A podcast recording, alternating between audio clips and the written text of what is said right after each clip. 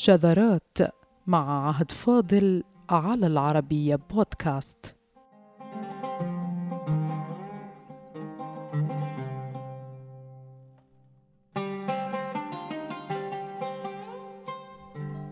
قصة اليوم أعزائنا عن لغوي من أصل فارسي تعلق بالعرب أشد التعلق وكي يصبح جديرا بحمل لقب أعربي عمد إلى تغيير لونه.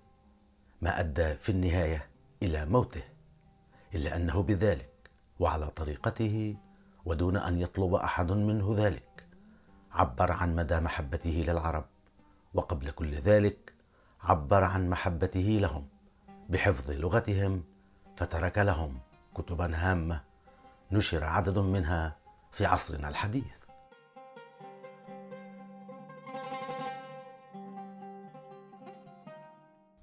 وقبل الولوج في حكاية اللغوي الأعرابي الفارسي نتحدث عن ترجمته وأسماء كتبه وأهمية ما تركه من مؤلفات للعربية. هو الأسود الغندجاني الحسن بن أحمد الأعرابي ولأن المصنفين لم يصلوا تماما إلى تاريخي ولادته أو وفاته فاكتفوا بالإشارة إلى أنه في سنة ثلاثين وأربعمائة للهجرة كان على قيد الحياة لتكون احتمالات وفاته بالإجمال في نهايات النصف الأول من القرن الخامس للهجرة. وعلى هذا أجمعت الترجمات على وجه التقريب.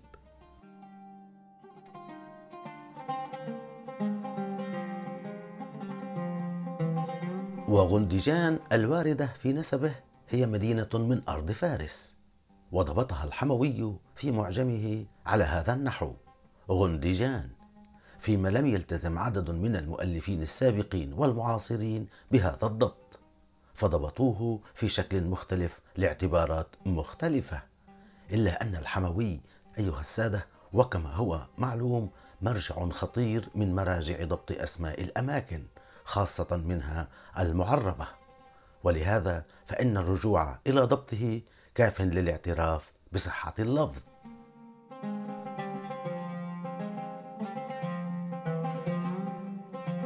والأسود الغندجاني الأعرابي أحد المنافحين الكبار عن العربية. وتلقى علمه اللغوي من أحد عشاق العرب والعربية في زمانه.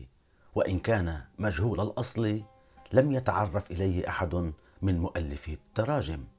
لكنه علم الأعرابي علما بات ينقل منه أثبت أنه عارف بالعربية وعلى أرفع مستوى.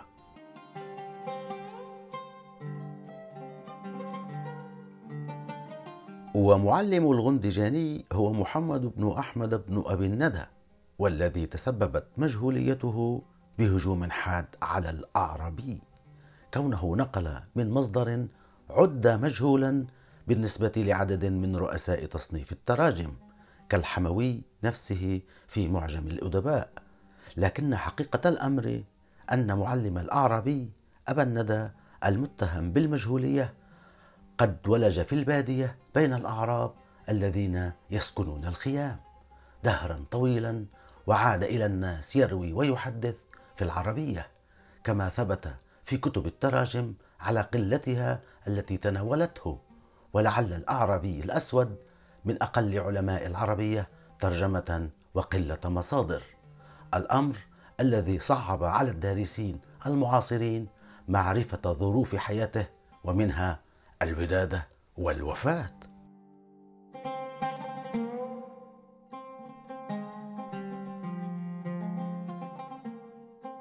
وفيما لا تزال ظروف نشأته وحياته غامضة فإن الأسود اشتهر بعدد من المؤلفات أيها السادة انتقد فيها وبحدة عددا من رؤساء العربية الكبار واستعمل فيها في بعض الأحيان الألفاظ النابية وكلمات التجريح لما في أسلوبه من سخرية لاذعة ومهينة في بعض الأحيان.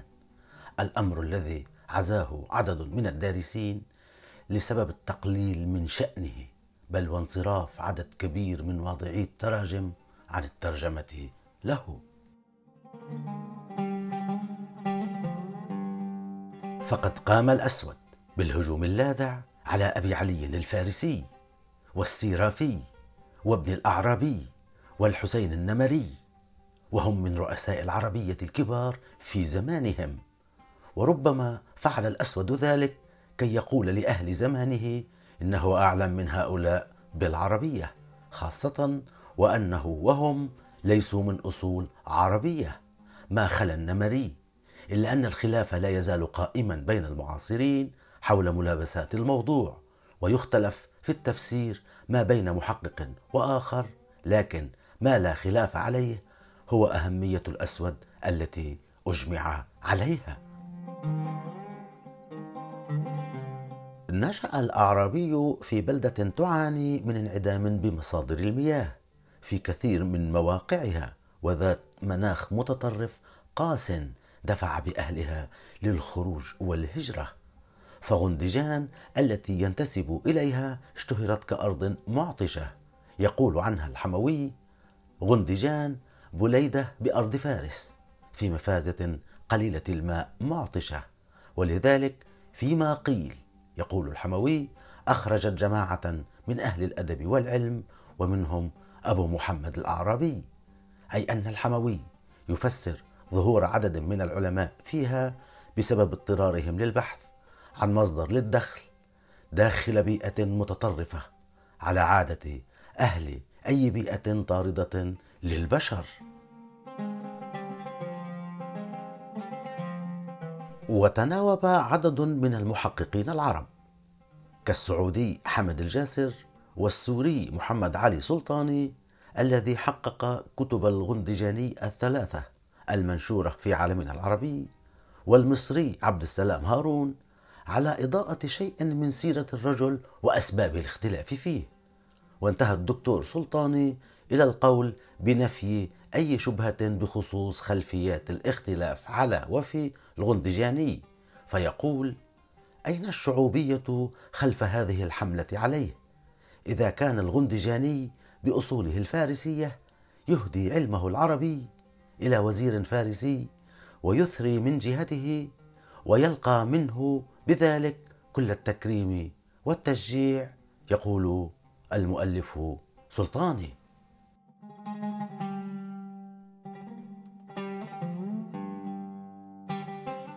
تعلق الغندجاني بالعرب معروف أيها السادة ومشهور بين المؤلفين ويقال عنه وفي السياق إنه من محبي العرب ومن جملة العارفين بأنسابهم وأيامهم وأخبارهم وأشعارهم وآدابهم وترك للعربية عددا من المؤلفات التي لم يعثر إلا على بعض منها فحققت ونشرت تباعا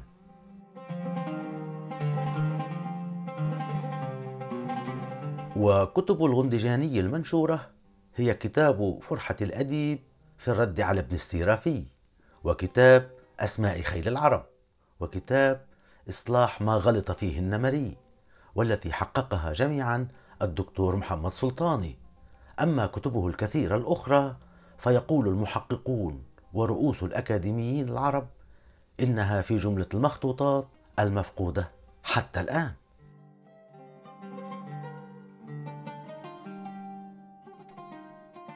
بصفة عامة كانت الخلفية التي حكمت سلوك الأسود الغندجاني مرتبطة بالقيمة اللامحدودة للعربية والأعراب إن في عصره أو العصور التي سبقته خاصة وأن اللجوء للبوادي لنهل العربية الفصيحة من لسان أهلها كان لا يزال متبعا في أيامه ومنها ما فعله أستاذه أبو الندى وما فعله هو من تصويبات لبعض من رؤساء العربية.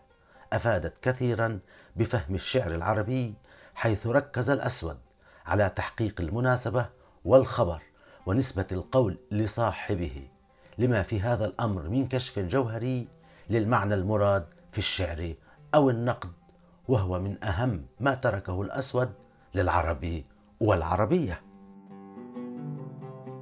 وفي هذا السياق يرى عدد من الدارسين أن الحموية صاحب معجمي الأدباء والبلدان كان طرفا بالنيل من الأسود الغندجاني.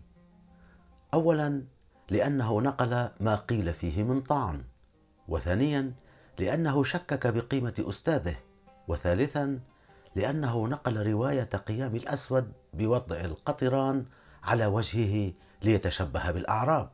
فقالوا إنها رواية انفرد فيها الحموي عن غيره. فيما الحموي أيها السادة كان انفرد أصلا على وجه التقريب بالكلام عن الأسود. فمن العجيب كيف رأوا الأولى ما لم يروه بالثانية.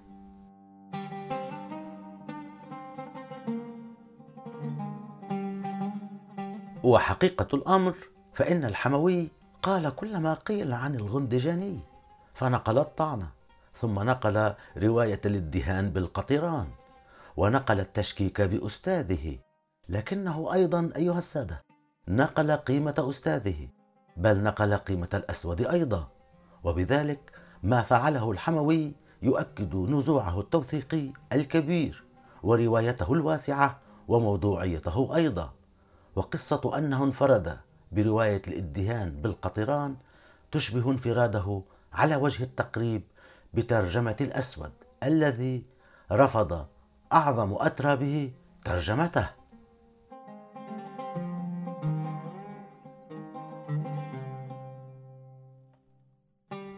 والآن جاءت لحظة قصة قيام الأعرابي الأسود بالادهان بالقطران كي يتشبه بالأعراب. وهي القصة التي نقلها الحموي في معجمه. ونسجل تعجبنا من التشكيك بالرواية فقط لأنه انفرد فيها مع أن القصة ذاتها نقلها وبدون أي طعن بحقيقتها عدد من رؤساء العربية الكبار كالسيوطي الذي أوردها دون أن يحرض القارئ على عدم تصديقها. ولا نعلم سر تشكيك بعض الأكاديميين بالقصة مع أنها لا تسيء لا للغندجاني ولا للأعراب خاصة وأنه ملقب هو نفسه بالأعرابي وتلقى علمه من شيخ عاش بين الأعراب في خيامهم وأحب العرب ولغتهم فأخلص لها ولهم.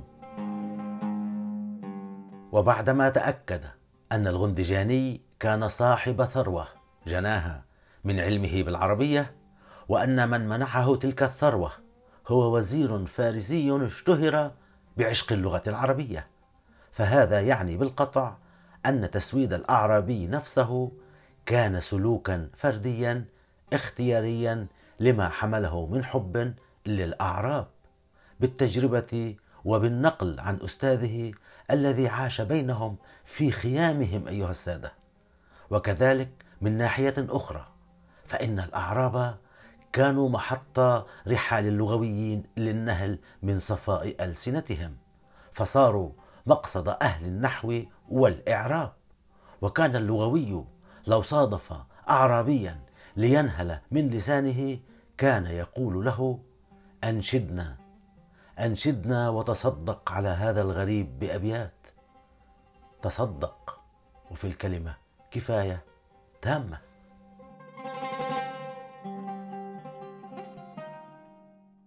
وتقول القصة كما رواها الحموي. وبعدما تحدث عن غندجان بمديح لا يخفى على أحد إذ يقول بلد لا يخرج منه إلا أديب أو حامل سلاح.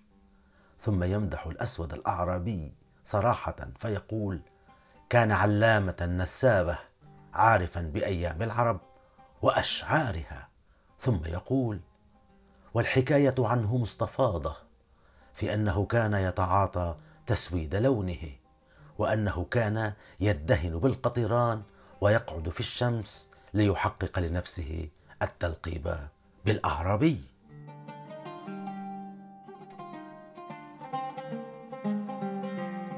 وفيما شكك بعض من المعاصرين بالرواية لأنها فقط انفراد عند الحموي لم يشكك آخرون كبار بصحتها.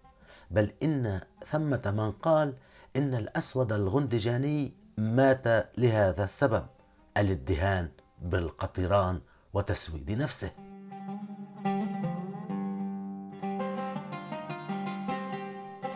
وكما انفرد الحموي برواية الادهان وتسويد اللون فقد قال الدكتور عبد الحميد الشلقاني في كتابه المشهور الأعراب الرواة إن هناك من كان يبالغ بالحفاظ على صفة الأعربي محبة بحاملي هذه النسبة وتشبها بأهلها ويعطي مثالا عن الغندجاني في هذا السياق فيقول وبالغ بعضهم بالحفاظ على صفة الأعرابي هذه ثم يضيف قيل عن أبي محمد الأعرابي الغندجاني المعروف بالأسود فلقد قام بطلاء نفسه بالزيت وسود لونه بالقطران ووقف في الشمس لتخلص له صفة الأعرابي.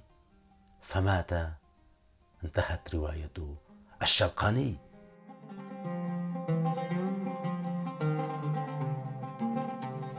وبموت الغندجاني برواية الشلقاني مسودا لونه لتصح له صفة الأعربي نكون أمام أحد أشهر عشاق الأعراب والعربية على مر تاريخ هذه اللغة.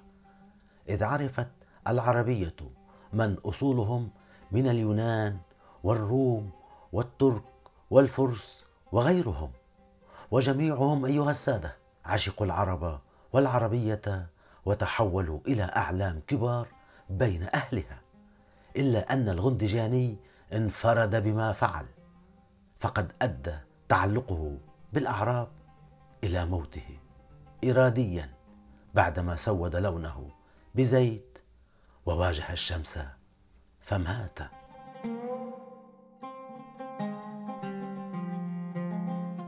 هي قصة عجيبة من قصص التعلق بالأعراب. وللعلم فإن الغندجاني لم يكن طالب مال أو ثروة من أحد. لأنه أصلا جمع من الثروة الكثير ومن طريق رجل فارسي ليس عربيا لكنه يشاطره حب العربية والعرب.